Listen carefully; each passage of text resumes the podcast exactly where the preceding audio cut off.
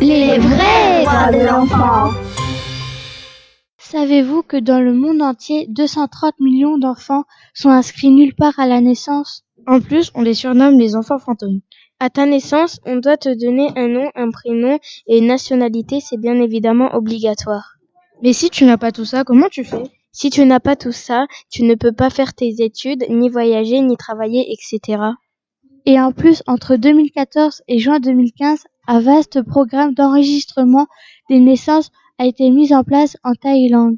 Mais ça veut dire que pendant que nous, nous sommes en train d'apprendre, il y a des enfants qui ne font rien. Mais c'est quand même malheureux. Ce dialogue a été représenté par Justine, Louane, Mélissa, avec l'aide de Lina.